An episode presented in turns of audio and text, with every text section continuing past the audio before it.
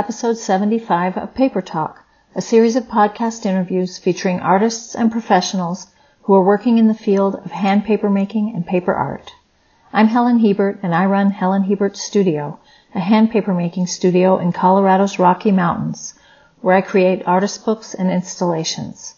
I also host the annual Red Cliff Paper Retreat and paper making masterclasses here in the studio, and I teach online classes about paper, light, and books too. Find out more at helenhiebertstudio.com. Today I'm talking with Jackie Radford, a papermaker and bookbinder working in her studio near Charlotte, North Carolina. Radford's work is heavily influenced by the texture and sensory nature of the materials she works with. She needs to feel them as much as see them.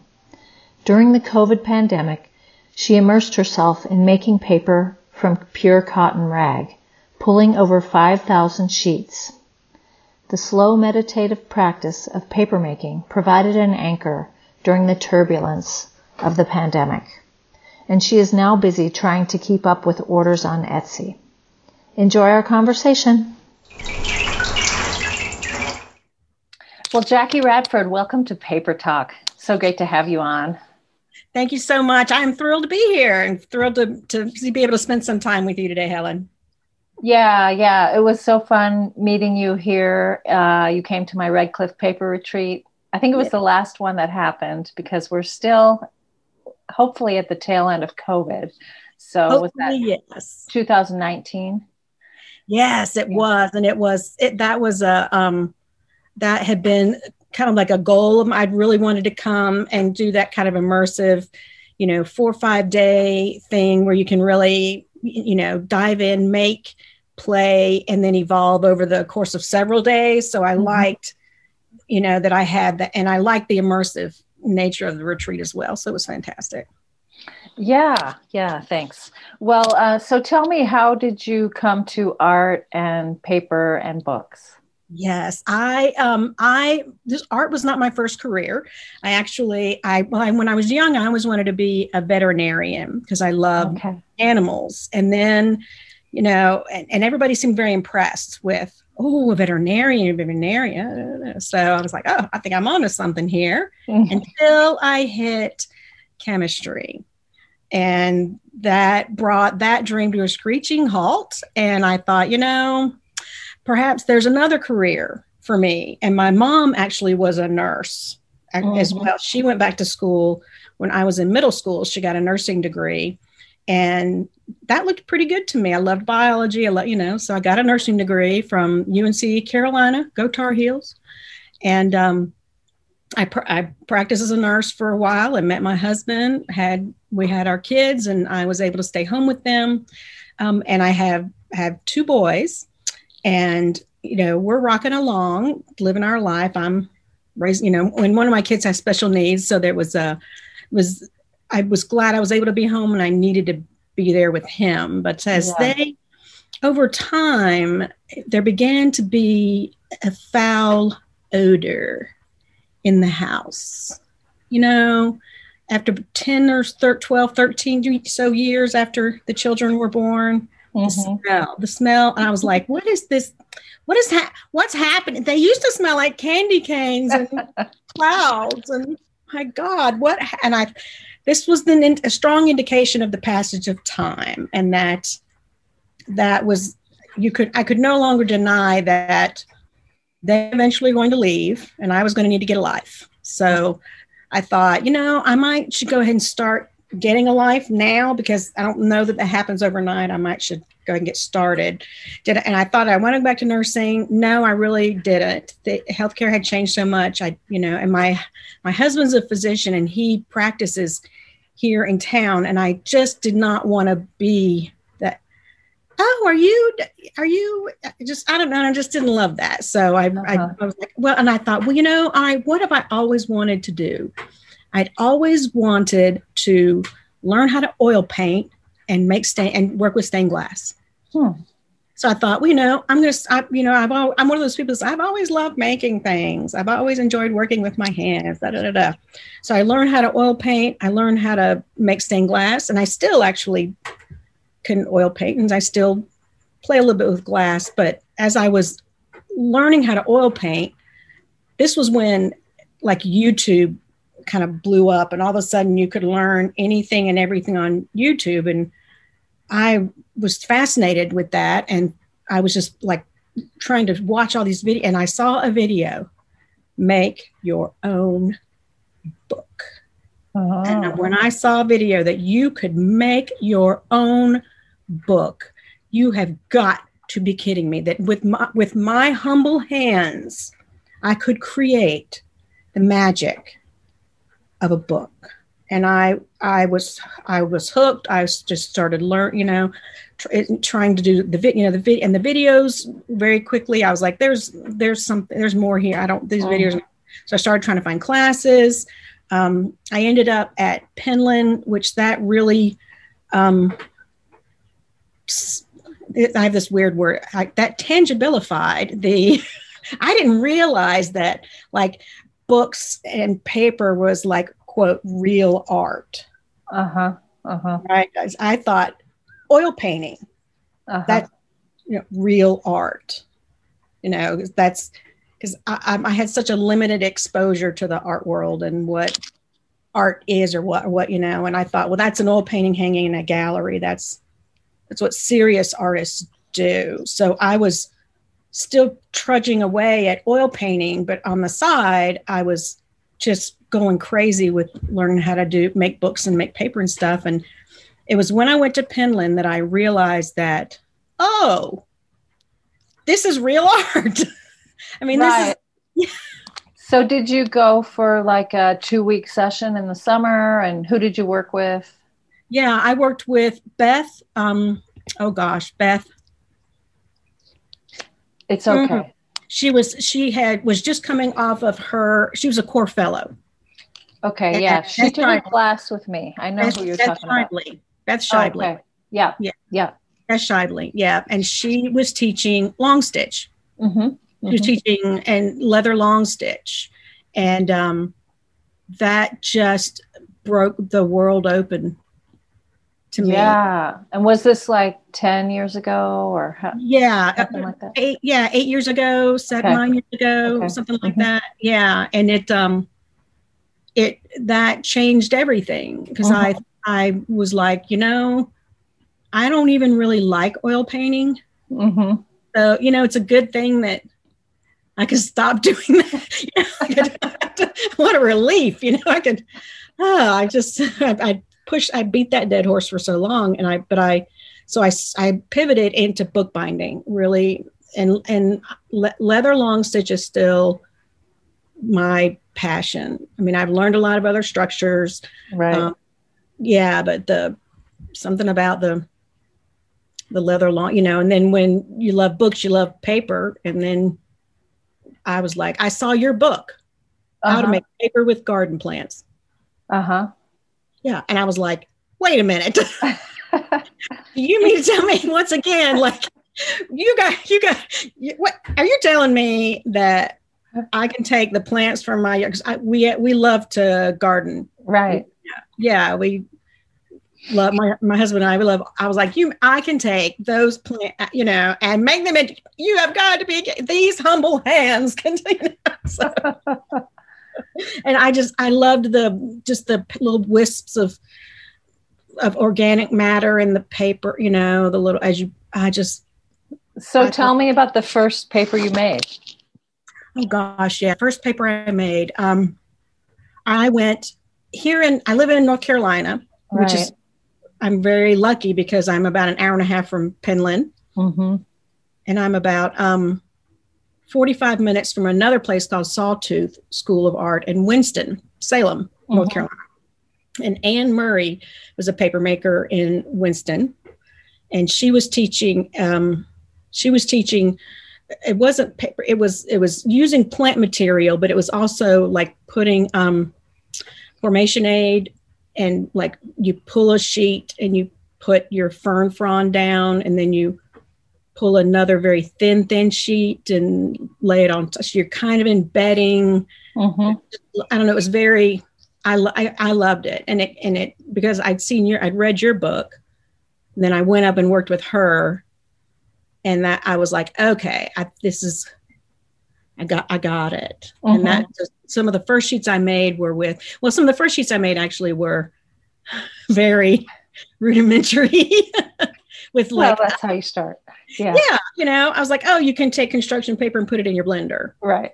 Yeah. Kind of mash it, you know, and it makes this kind of a cardboard type paper. And I was like, well, that's not, you know, I wanted to make like real paper, like pretty paper. I mean, it's all real paper, but, but um, yeah, so that I started boiling up plant material after that and using recycled, using a lot, all my um, offcuts from my um, book, from my bookbinding on my paper. I would have scraps, you know, from all my parent sheets and such and recycling all that down and yeah, I want to say something here because it's interesting that you said I want to make real paper because I find a lot of people uh, that I encounter who have just tried it one time. Yeah. Um, yeah, they're not happy with it, but they think that that's it. And they don't realize you can go further for some reason.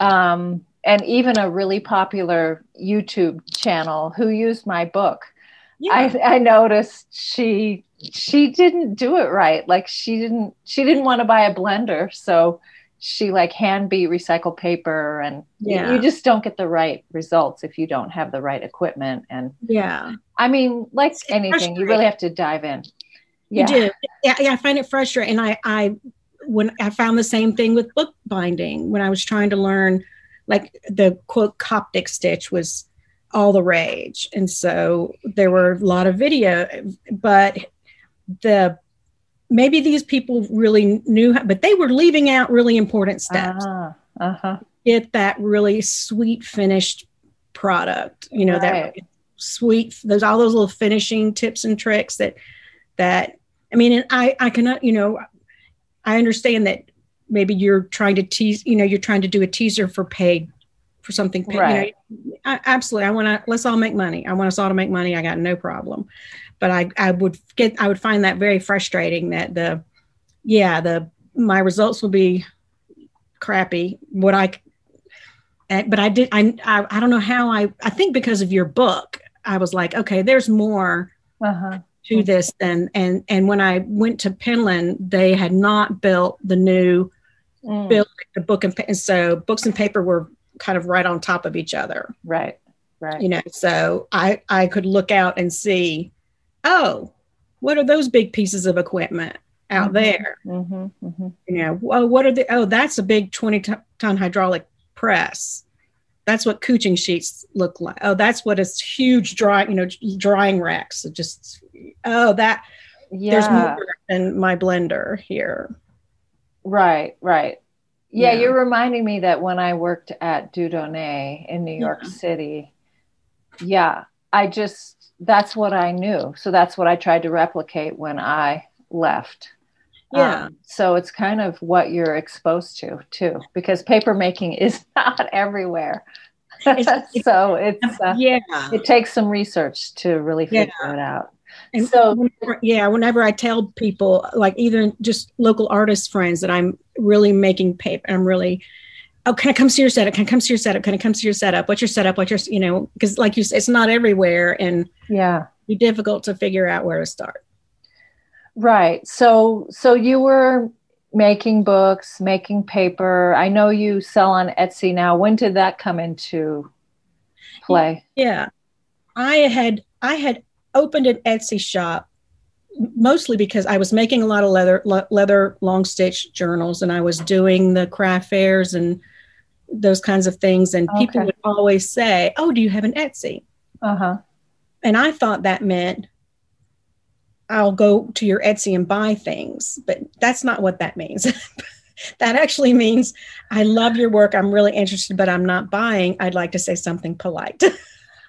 that in case I might be interested, you know, it's so, yeah, that's, but, but I, people kept asking, why I opened an Etsy back uh-huh. in 2017 or so, something. And, but, and I threw a couple of journals in there so I could say, yes, I have an Etsy. Right. And right. Yeah, yeah. So, um, but it just sort of sat there, didn't really, didn't really do anything. And I, um, I got really the Etsy thing came because of COVID, because I got okay. a I applied for a project grant for right. 20- Let's back up because I know you um, started doing work with your local garden right. and yeah. plants, and let tell me about that. Yeah, I had because um, I love papermaking with garden plants. I just there's just and particularly cattail. I love that golden color, but I wanted to experiment and and but I had really sort of used all the plant material in my yard. I mean, I you mm-hmm. know, and I was like, man, I got to get some more plant material. What am I going to do? I got to get maybe my neighbors and I saw, and then I thought, oh wait a minute, there's a botanical garden here in Gaston County. they might have some plant material. uh, yeah. So, but I, yeah, and I thought, okay, that, yeah, they'll have plant material. But then I thought, okay, well, you know, I don't, I, I, I don't know anybody there. I don't know how to, I know nothing, you know, what, so what can I offer them so that they will let me take their plant material. I, I, I wasn't sure how much I was going to need, and I wasn't sure, or did they let people roam around their compost piles? I, I just didn't. So I thought, what can I offer them mm-hmm. to m- make it seem worthwhile mm-hmm. to work with me and let me use their plant material? And I thought, you know, here's what I could do. Here's what. Here's what I, I'll just teach paper making with garden plants using at, at the garden because the garden, the Daniel Stowe Botanical Garden, they had a fairly healthy education department and we're always looking for people to teach mm-hmm. and i thought well here i'll just teach paper making with garden with and we'll use garden plants from the garden teaching how to make paper at the garden with the and i was like this just sells itself mm-hmm. I mean, mm-hmm. this is you know great and i would i would take a map a little map of the garden and i would mark the spot where the plant material came from that we were using in class Right. You know? And as the paper was drying, we'd take a tour of the garden and discuss, you know, plants that would what plants would be appropriate for paper making in the garden. Yeah, so it was it turned into a fun class, but that was my I'm trying to get a hook to bring something to the table so that you know we could start working together, me and the garden, and they loved it.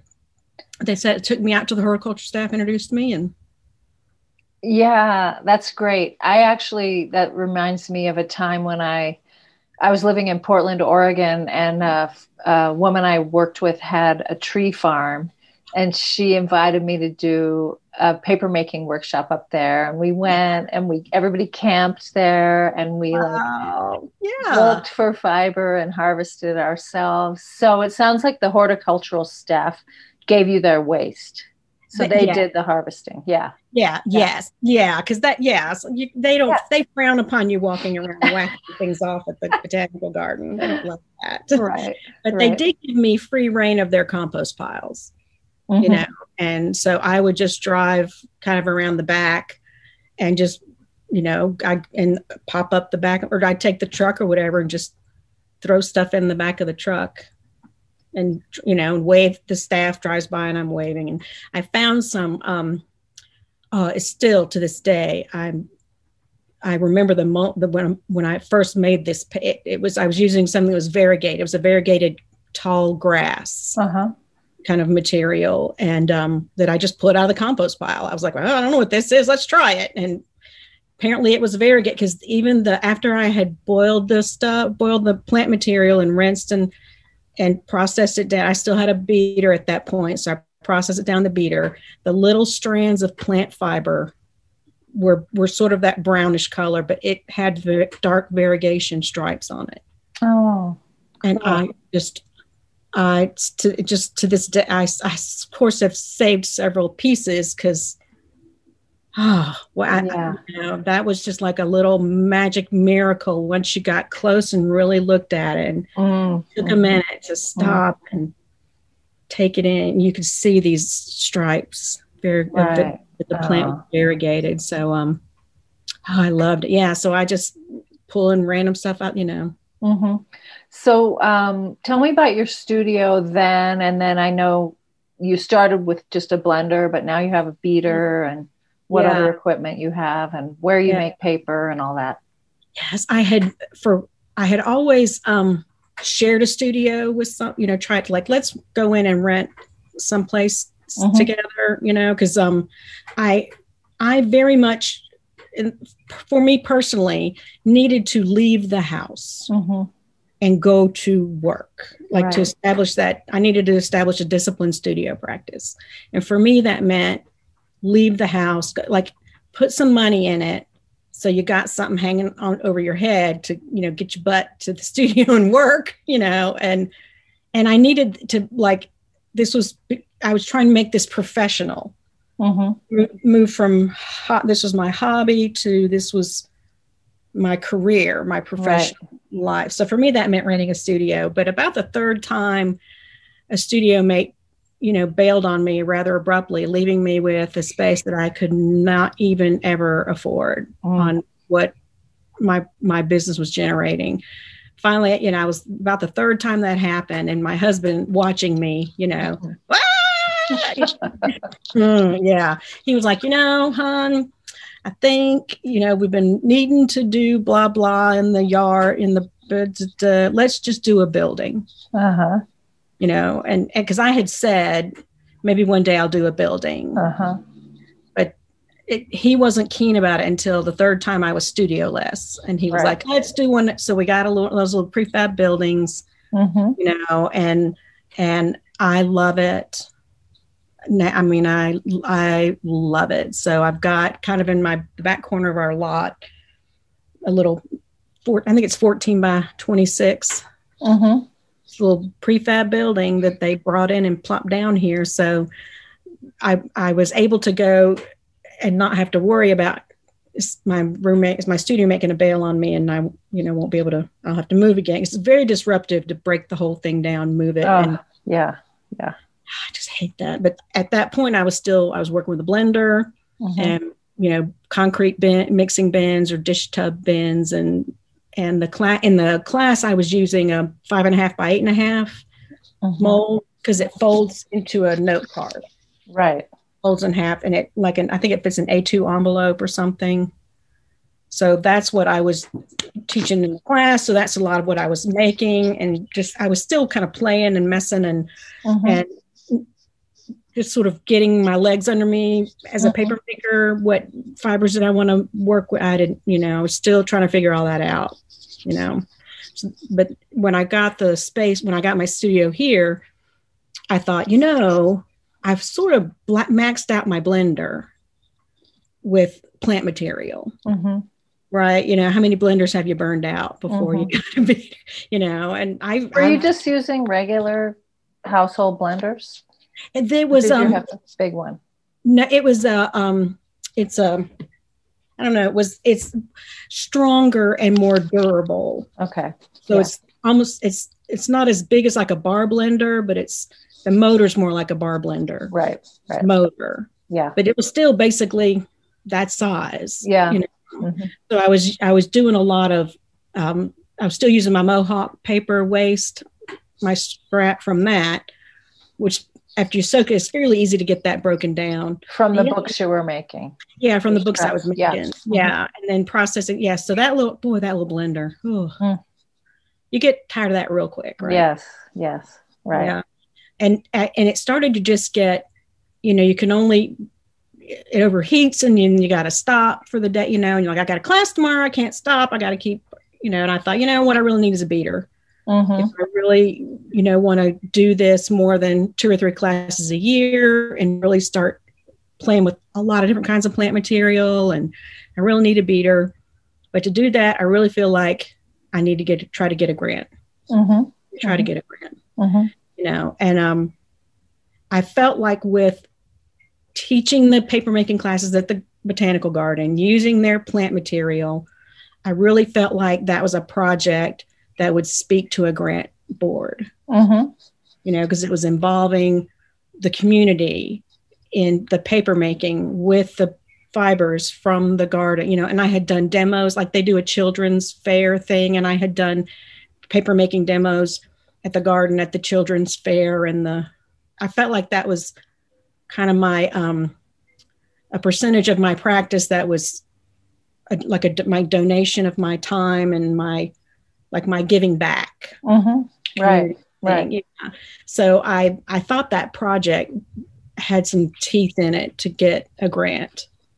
You know that because I wanted to make it expand it, and I needed a piece of equipment to do it. So I got the grant. I wrote for the right, grant. and that was the North Carolina Council for the Arts, or right. Yeah. Uh-huh. Yeah, and they do a they do they break it down by region and they say we'll give X number of grants per region of mm-hmm. North Carolina, mm-hmm. and there's a um, Arts and Science Council in Charlotte that oversees that for this region. Okay.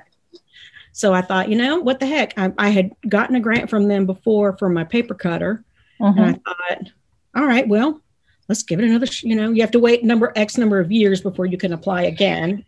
I thought, well, I'll just apply again. We'll see what happens. Maybe it's meant to be. So I my project grant was to expand the teaching, expand expand the plant material. I had already taught, been teaching there for a year, and mm-hmm. it had gone well. And you know, so all this went into you know when you're writing a a grant, it I, you know, I, I would talk to people. They were like, "I should get a beater. I just want to play with it." And I'm like, "Oh my, really?" uh-huh. Yeah. Well, you know, yeah, a beater's not a cheap thing, and yeah. it's an interesting angle you took though to to get a piece of equipment for a project grant because I don't think that is n- normal. If yeah. there is normal in the grant yeah. world. Um, yeah, I think it's like to pay yourself and to pay for materials and things like that. But yeah. uh, it's so cool that you were able yeah. to do that. And you got a Mark Lander critter beater, is that right? critter beater, yeah. I got a critter beater from Mark, and um, and uh, it arrived. You have to put the motor. You have to be a little bit of a DIYer if you're going to a critter beater, right? Because uh, you have to buy the motor and then wire the motor and then mount it, you know, uh-huh. and then figure out then because how and where you mounted your motor is your is your belt. How long is your belt? How many inches of a belt do you need? You know, da, da, yeah. Da. So it um, I I it was not I, it was not hard. Oh, good. To me, yeah. I, I I had not done any electrical work that may, but I watched a couple of YouTube videos. And bam, So yes, I, I got a little critter beater. Uh-huh. 2020 is this is the beginning of 2020. I'm ready to get going with uh-huh. my project you know, and really gonna go get some plant material out at Daniel Stowe and everything came to a screeching halt. Yeah. Yeah. And so and, you pivoted. What did I you pivoted. do? I pivoted. I thought, you know, you know what I've always wanted to do. I really always wanted to take a deep dive into cotton rag paper. Uh huh. Uh huh. And just uh, something about being a Southerner mm-hmm. and having grown up in the South and cotton's history in the South and its dark history in the South with slavery and racism. Mm-hmm. This was 20, it's the beginning of 2020, and George Floyd had been killed. And, yeah. And I was very conflicted about being a, you know, my Southern history, just the whole, and I thought, you know, I think I, I, I just want to spend some time working with cotton rag and cotton and just as I'm thinking about all of these other things. And so I, there I pivoted and because you really need a beater if you're going to do cotton rag. Right. And um, of course, in my hoard, I had, I had a blackout lining, a lot of blackout lining that I had bought from a draper because she did custom drapery and mm-hmm. she was retiring and I bought two giant tables from her. Mm-hmm. And, and I just, she had this whole i mean like piles against the wall of all her scrap from her black and i she, she was like just take it just take uh-huh. it i want to get out of here just take so i thought well let's just throw that in the beater and it makes gorgeous paper. Mm. makes, uh-huh. but i thought as i was thinking i'm going to do a deep dive into cotton rag. What am i going to do with the thousands of sheets of paper that i make? Right. As i'm really figuring this figuring out how does cotton rag work? What does that what does it do? What does it look like I know I got that kind of dusty Etsy shop. Mm-hmm. I'll stick them in there. Mm-hmm. You know, I can make, I can make at the at the time I could make what I you know passable paper that I could sell that I was comfortable selling right. for a fairly low price. Right. And it blew up. it just, yeah. And how did that happen? Like, I how did people find you? I, well, I, t- I actually, I was going to say, I don't know, but I do know a few things. Uh-huh. Part, part of it really is kind of like what in heaven's name is happening here. But I do know one or two things that helped. Mm-hmm. So I went on, I was trying to figure out how to price the paper. Uh-huh. And I knew that it was it was okay paper. Right. But I knew, I knew it wasn't artist paper. So I went to Etsy and I typed in handmade paper. Mm-hmm. And there were only two or three pages uh-huh. of handmade paper. And so I priced uh, from what I saw there. Right. You know, and it was quite low. Mm-hmm. And most most people were making recycled cotton paper. You know, recy- I mean recycled paper. Paper, you know. right. I still priced low, but the fact that there were only two or three pages of search results. It's meant, a small pond. Meant that anyone who searched for handmade paper would find you. Right. So that's what happened because you don't really advertise. Mm-mm. Right. Right. And you're making what size sheets do you make? Just a couple mm-hmm. of different small sizes? I make yeah, I'm all all the decisions are made by the size of your press. Right. What kind of press do you have? I I'm still working with the Arnold Grummer. Okay. Um, he had the it's their large but large is I mean the, it's like 12 by 12. Yeah, the little the book and paper press. Right. Yeah. Yeah. Yeah. And that's the um 12 by 12 would be the biggest I could do and I would have to my registration would have to be spot on because right. you know 12 by I mean it's 12 by 12 would squeeze in there just you know can't be nothing hanging off the sides on that one so but that makes all the decision but i but i really i started with the eight and a half by five and a half mm-hmm. because that was I, you know that, that's what i was teaching with the class so right. and I, I had all of that stuff ready to go so i started with that and i just started with white mm-hmm. and, and, pink I, I did find a mix a shade of pink that i liked and i mixed a blue that i liked mm-hmm. And then I did think, well, I should probably do a yellow. Mm-hmm. I don't love it, but I mean, it's you know, I just don't love it. Yeah. But it, I mean, I mean, it's it's it's great and it's beautiful, but I, I'm not like, oh, the sweets, oh, sweet, sweet, oh, oh, that's yeah, like I do with the pink. The pink, I'm like, oh, it's just the perfect blush, but not Pepto, but not Band Aid, but not Princess. It's a soft blush. La la la la la la. Love it. The yellow, I'm like, that's nice.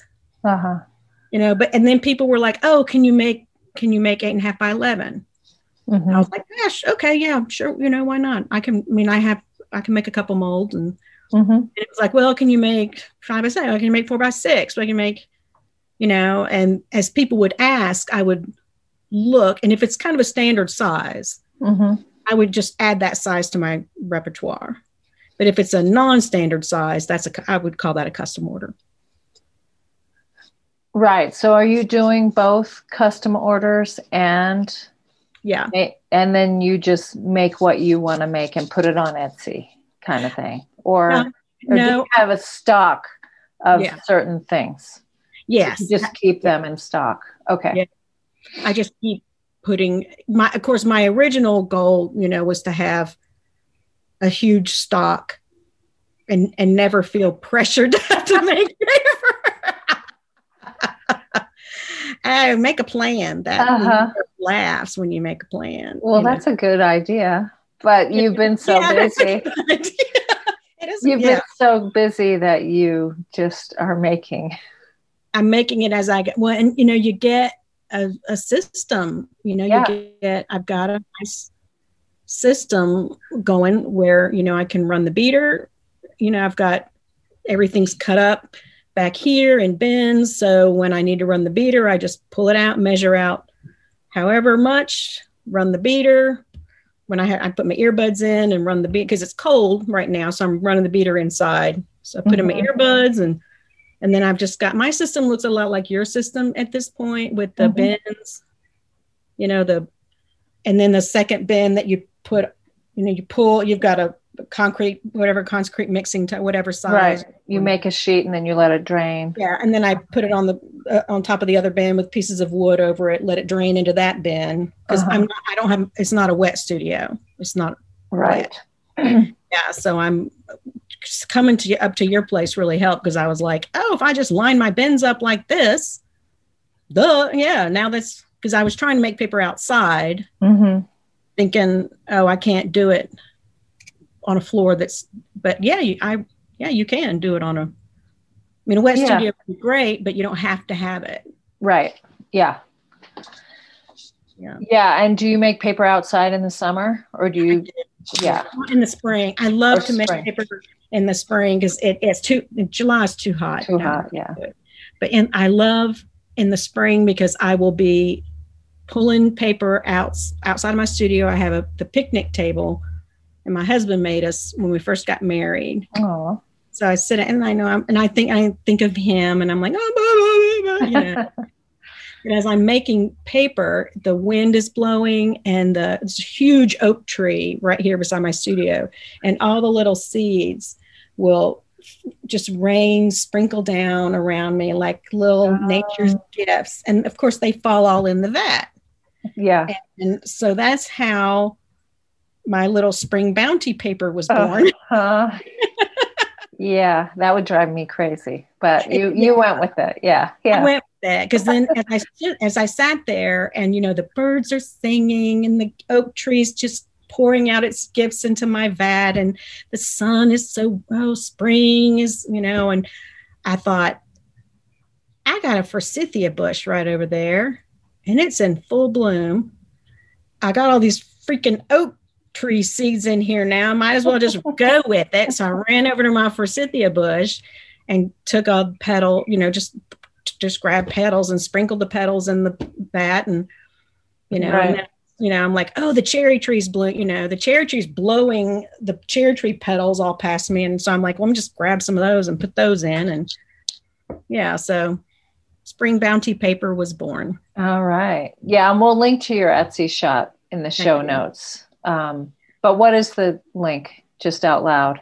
What's yeah, your- uh, yeah, it's J Radford, just the letter J. Mm-hmm. Radford, R A D F O R D. J Radford Book and Paper. Hey, listeners, let's take a little break here, and I want to tell you about the Paper Advisor, a place where you can discover my most popular papermaking and papercraft resources, including information about tools and supplies, how-to videos, and paper tips all in one place. You can ask the paper advisor your paper questions there too. And best of all, it's free. Find the paper advisor by going to helenhiebertstudio.com and looking for the free paper advisor link in the upper right hand corner. Now back to the episode. So I want to hear just tell me like like this week what's on your docket like yeah um, I know you're getting orders all the time. Are you making orders that just came in? Are you backlogged? Just kind of give me a peek into your week. Yeah, because I, I mean, I'm a production paper maker, really. Yeah. I'm, which I never, th- I never thought I would be. Ha- I, I eschewed um, production where I thought, no, I will get bored. I thought mm-hmm, I would get mm-hmm. bored. But here during COVID, I have embraced the just the soft meditative repetition mm-hmm. of the water and the vat and my Pandora radio station mm-hmm. and the feel of the water, you know, and the it has been it has saved me during the pandemic, I have to say. So just pulling paper all the time. But yeah, I, I'm probably about I used to could I used I used to could I used to could about three to five days. Uh-huh. about three to five days. You know, if an order came in, get it out the door in three to five days. But I've just had a, just recently, I've had bigger orders coming in. So I bumped it out to like a week to two weeks. Okay. Getting orders out the door. So today, today I've got one post in the press now that's eight and a half by 11s. And it's, I mean, I, I've got, when you're, if you're going to do production, you got to you got to, you know, so I know I've got 27 felts mm-hmm. of this size. So mm-hmm. I know I'm going to get 25 sheets in a post mm-hmm. of eight and a half by so I know, you know, so I've got that post in the press and I did 50. I had needed to get an order of 50 out today. So I've got that. I made that yesterday, let it dry overnight, get that out in mail today. But I'm pulling about 25 more eight and a half by 11s this morning, which I already did. And I've got all of a sudden I got orders for all the colors. Mm. And so I need to, the rest of this beater load will get tinted mm-hmm. with, with the colors and um, those will get pulled and made. And then I've, I also got a couple of custom orders in recently, which also then that sort of gums up the works. But I tell people I'm at least two weeks out on custom orders. Right. Well, that's still that's yeah. pretty good. Yeah. When it's going to get it's going to get pushed out even farther at this point, you know, because I, you know, I the way I'm I look at kind of controlling this is okay because I, I, don't want staff. I'm not mm-hmm. interested in having mm-hmm. a staff. I'm not interested in hiring anybody. I'm not, not. This will be made by my hands. So, you know, how do how do I control what's coming in?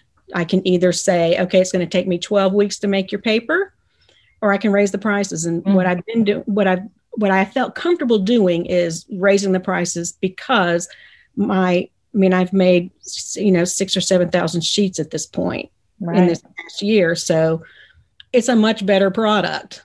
yeah, at right. the beginning, and I feel much more comfortable starting to charge a more uh, what I consider to be appropriate price. You know, in the beginning, I just didn't. I was like, yeah, you know, I just don't feel mm-hmm. comfortable. So yeah, so the the prices have been going up a little bit at a time, and they'll keep going up a little bit, and and that will slow down orders. Right, right, right. And um, so who are your customers? What do you know about your customers? Yeah, I I in the beginning, I it was slow enough I could ask people. Yeah. Mm-hmm. But it got, it's gotten to the point now where it's difficult to. But I still in my in my Etsy shop, my listing says, um, please feel free to let me know what you're using the paper for. Mm-hmm. I try to pull consistently, you know, about a 50 pound mm-hmm. paper. Right. But some of them are a little bit thicker, some of right. them are a little bit thinner. That's just where I am in this process. So, you know, let me know what you're going to use them for. If you need us, you know, need me to pull some, you know, you need thicker sheets, whatever. So I still get some feedback, but the in the beginning, I a couple of my really memorable ones were um, one of my first big orders was from a, a young woman in Brooklyn, New York. Mm-hmm. Brooklyn, New York. And this was in March and April of 2020 when Brooklyn was like, New York was on fire. yeah. right. You know? And she she was ordering 20 sheets, then 20 sheets, then 50 sheets. And I so I, I was like, Do you mind me asking what you're yeah. using? and she said, I am journaling and it is saving my life. Oh, yeah. And I thought, my God, I, you know, like, wow. Yeah. What a contribution. Yeah. To you know, someone's life. Yeah. Yeah. You know, it was that I still get tingles when I think about yeah. it. Often, yeah. I often, she has not ordered and I mean, I hope she's okay, but she's not ordered in, you know, four or five months. So, uh-huh. Uh, uh-huh maybe she's you know life's getting back to normal but um right i'll never i'll never forget her and another one that was so sweet this young man ordered several different sheets and several different you know and he put me put a message and said oh, I'm gonna just eat him. I'm gonna eat this little boy up. I'm gonna eat him with this because he said we're going to write our wedding vows on the paper. Oh.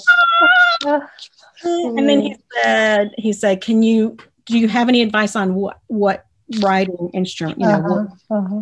you know and i thought well here we go i grabbed a piece of the paper and i just started pulling out my pens uh-huh. You know and i wrote this is a lamy fountain pen and i wrote this is a a, right.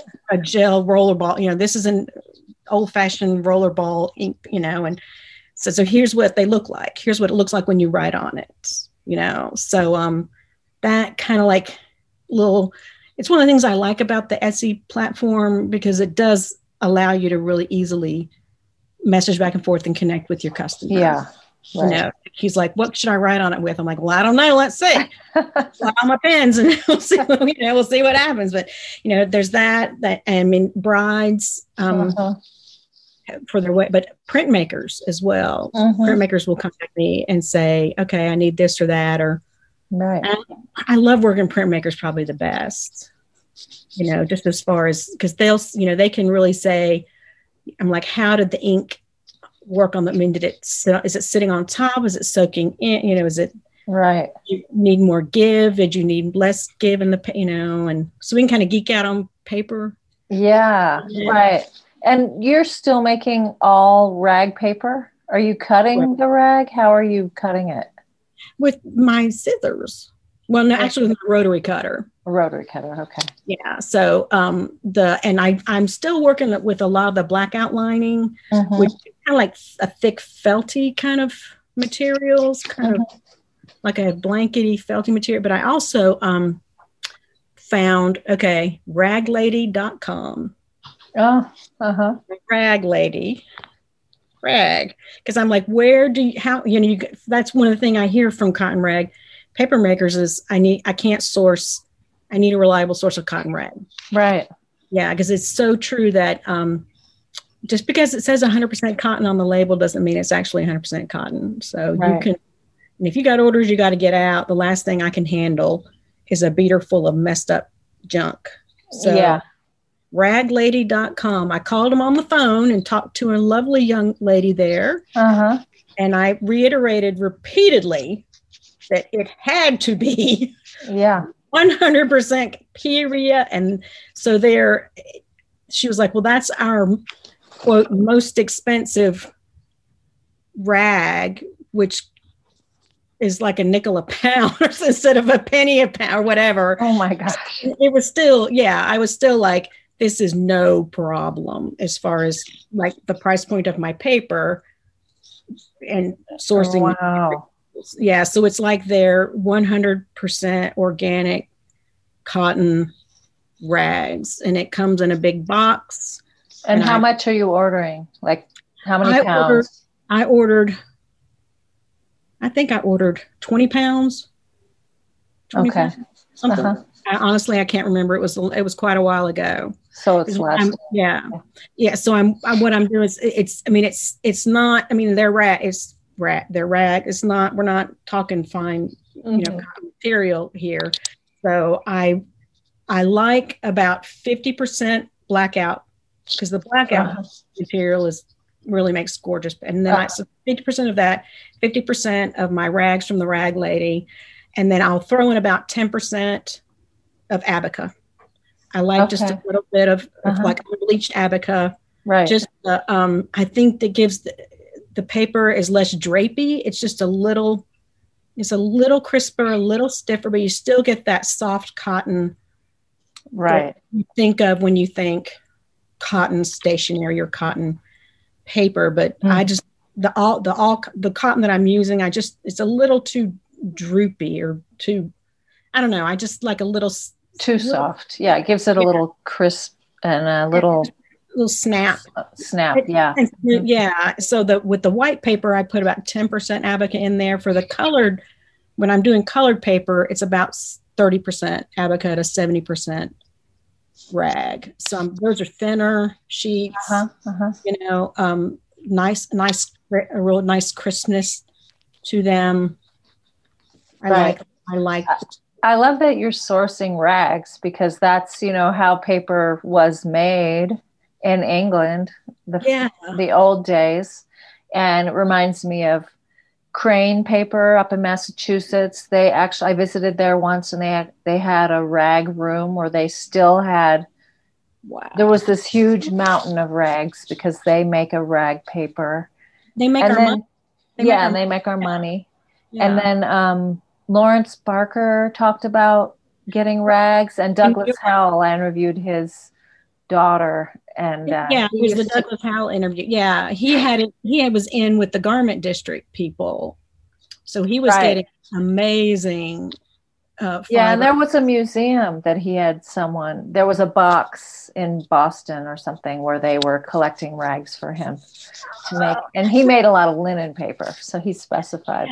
Yeah, um, I am. Um, yeah. When I heard your interview with his daughter, it really did make me quite curious about um, what. Yeah, what would this? What would this? What would that do? What would the, you know? What, you know, and I could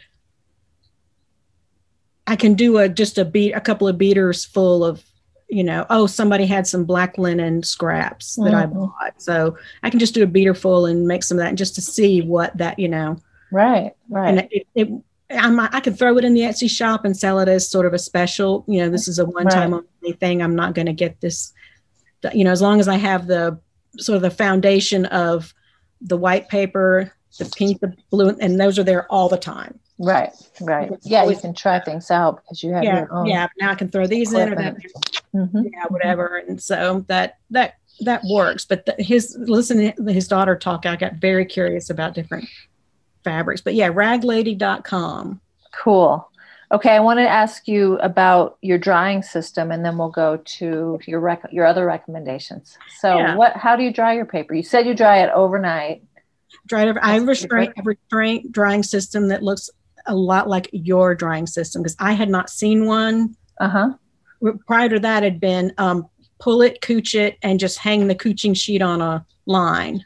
Right. Ever. So I had not seen a lot of restraint drying. Yeah, and particularly when I'm teaching class, how do you send paper home? Right. If it's not a two day class, so we would cooch it onto. You know, I was buying sheets and tearing sheets up, cooch it onto the sheet. We hang it up to dry and take a bubble, you know, and they can take that home and dry it. Mm-hmm. Yeah. So I've been, um, if you order plant a lot of plants, just FYI, if you order plants, particularly if you order plants from the treecenter.com, you get that gorgeous double walled cardboard. Oh, okay. And so we ordered some camellias and some uh-huh. stuff, and and the boxes were like five feet tall. Right. So you cut it up. Is it? Up. Is that eight and a half by eleven, or did you, did you make it bigger so you can do more? I'd made it to eight and a half because it was also kind of the size of my fan. Right. Right. A box fan. So it's two eight and a half by eleven sheets side by side. Okay. And, um, I was I had to really play around with how many lay how many layers of what to get it to dry without. Yeah. What do you put? What layers do you have? Yeah. So here, I mean, I do have my building, my studio is climate controlled. Good. So yeah. that helps, but it is the South. So it's very right. humid here. And I found that um, a, a, the double, the double carb, double wall, or the double, whatever, how is that? Double corrugated cardboard, whatever. Yeah. A sheet of that. And then two Pellons, wet paper, two Pellons, a piece of cardboard.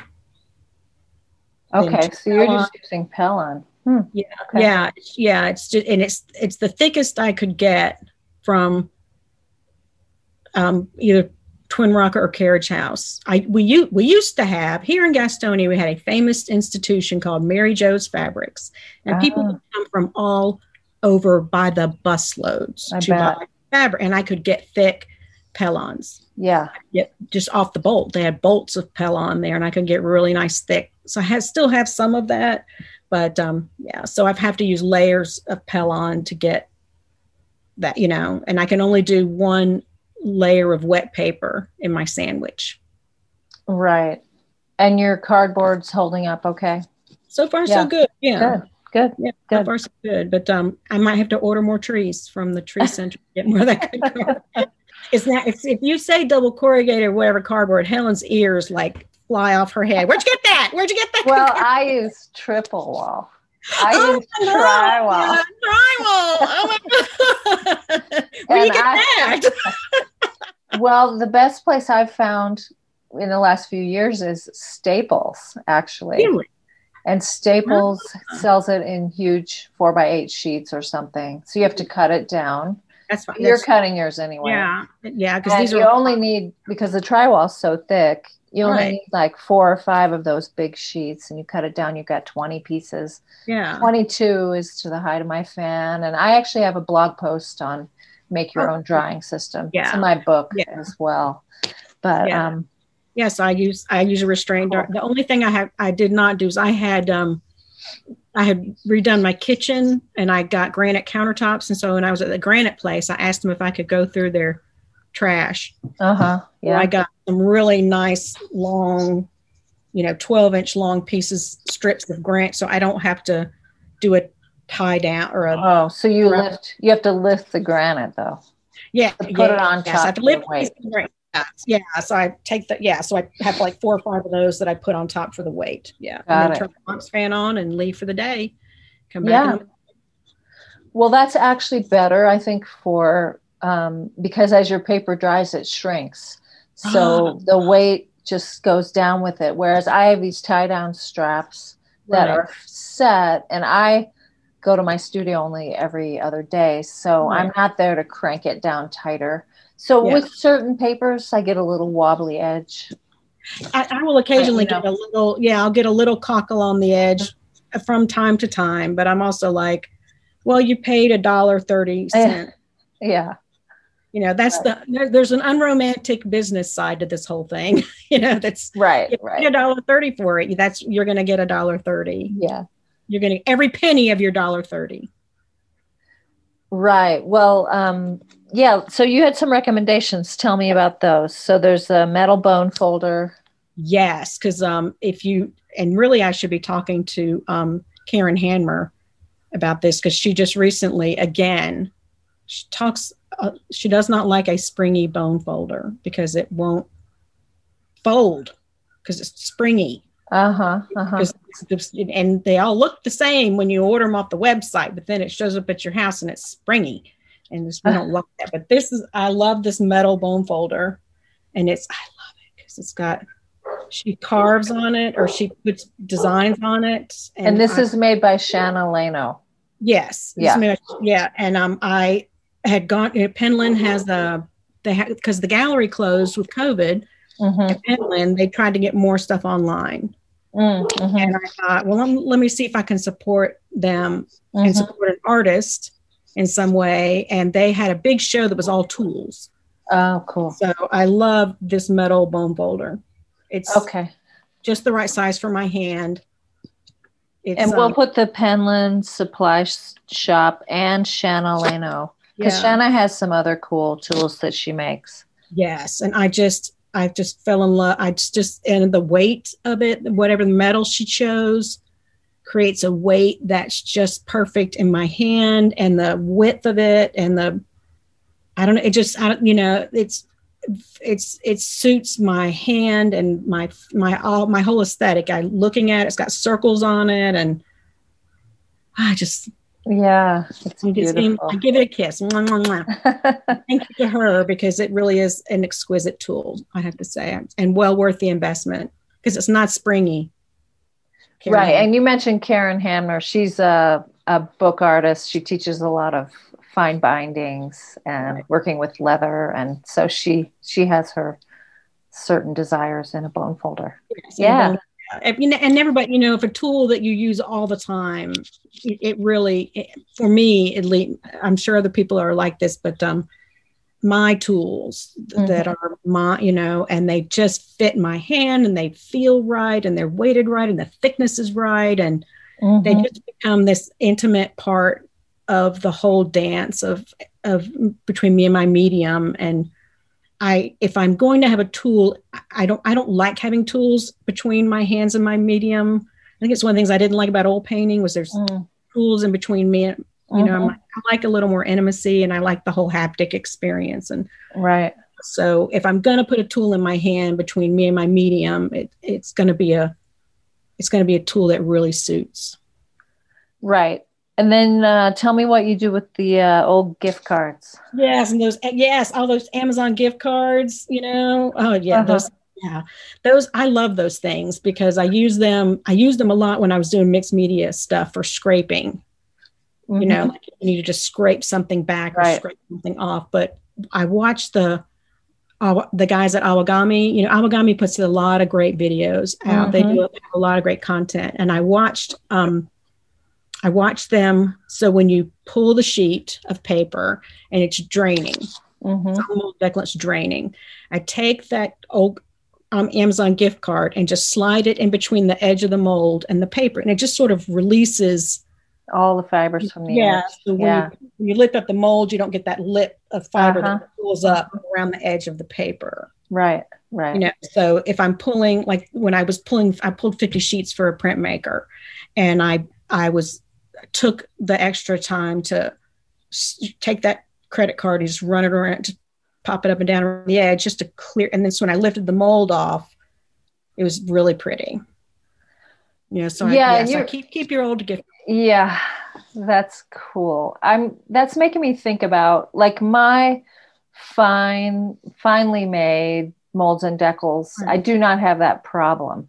But yesterday I was and making that, paper on a it's an old English mold, but I'm guessing maybe the wood has could probably use another coat of something. So yeah. Um, I, I, know what you're talking about, but I don't yeah. think in production that that's like a time suck. That shouldn't yeah. be happening. well, yeah, it doesn't happen. It doesn't. I don't do it unless it's, it's a custom order yeah. or it's a bride or for some reason if if um I'm really trying to give the client cons- something cons- really mm-hmm, consistent. Mm-hmm, mm-hmm. You know, otherwise, I think the the beauty of handmade paper is that they're all a little different. Right. And, and yeah. if you don't want if you don't like them all being a little different, don't buy handmade paper. Right, exactly. um, okay, and then you make uh, molds and deckles with this PVC. Tell me about that. Yeah, that has been that's been the key to custom sizes, price, custom sizes, and keeping my price point where it is because mm-hmm. I you can get it at at your um, home supply store, Lowe's or Home Depot or wherever you go to where the molding and the trim uh-huh. yeah. stuff is and mostly that stuff's in wood, but they have some of it that's PVC. Okay. And they have it's um it's five it's square and it's mm-hmm. five eighths inch. Okay. And you just cut it like you cut wood. I buy it in eight foot lengths. It's not really it's not prohibitively expensive. I just cut it w- with a saw or whatever you know whatever, and then st- I use staples and and I use the heat shrink um, screen that you get. I guess you can get that carriage and Twinrocker. Okay. Yeah. So I use that heat shrink. And you glue you glue that on and heat shrink staple. it, or you just staple, staple. it on? Mm-hmm. Okay. I staple it on, and then but I do use weather stripping. Uh huh. And you yeah. make a deckle also. Yeah. Yeah. Yeah. Okay. Cool. Yeah, so That's a great yeah. tip. Yeah, and it's quick, easy, cheap, and you know, I have a charge, you know, if you, if you want a custom, I have a $30 charge to make the mold and deckle. Mm-hmm. And, and, yeah, but I can quickly and easily make molds and deckles, you know, for kind of production work. Right. And you mentioned these uh, precision tweezers. Oh, yes. It, yeah. I, of course, I get those from Hobby Lobby because, I mean, not Hobby, I'm sorry. Harbor, Harbor Freight. Freight. Yeah, because Harbor Freight is the land of magical mm-hmm. things but the little the long they're like long tiny and the little tip is very small because if you see a little flink or something in your right. as you're as it's draining you can just pick it out with the little precision tweezers. If you if you've got regular tweezers they're like you know. Oh yeah. Yeah. yeah. paper making suppliers sell tweezers too but harbor yeah. freight's probably less expensive. That's a oh. great tip. And then your waterproof apron I love my waterproof apron. it has hedgehogs on it. Aww. It has cute hedgehogs. I, I mean, I loves my waterproof apron because I wanted something that made me smile. Yeah. And I wanted to, um, I looked at paper making places and I was like, these are not cute. These are no. just black. I don't, you know, is there, am I making it cute? And I went on Etsy and found this sweet lady in England who makes these waterproof aprons and they're, I love, they're just, it makes me smile makes me yeah and you have a, a link you can share with me and we can put that on the yeah yeah yeah yeah. show notes. Cool. I just i, I love, love her fabrics.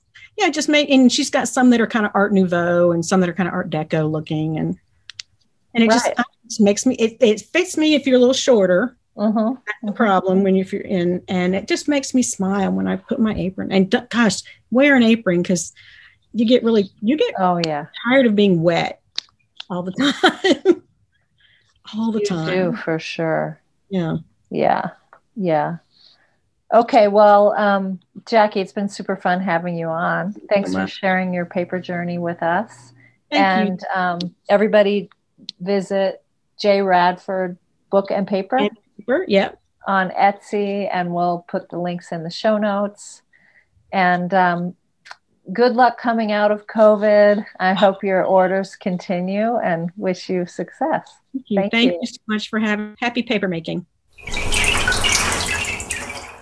Hey, paper friends. Did you know that I write a weekly blog called The Sunday Paper, featuring stories of people doing exciting, innovative, and beautiful things with paper? Sign up at helenhiebertstudio.com slash blog. I'm also creating a lot of content over here, and the best way to stay up to date is to join my newsletter list to learn about free tutorials, online classes, workshops, and the annual Red Cliff Paper Retreat, which takes place right here at Helen Hiebert Studio. You can sign up at helenhiebertstudio.com to receive my e-newsletter. This wraps up our episode, and if you enjoyed it, I'd appreciate it if you could leave a review over on iTunes. This helps other people find out about the podcast. Special thanks to Gary A. Hanson for the sound editing and Peter Thomas for the music. Visit helenhiebertstudio.com and click on Paper Talk, where you can find out more about them Subscribe to the series via iTunes and listen to other episodes and access all of the archived shows. I'll talk to you soon.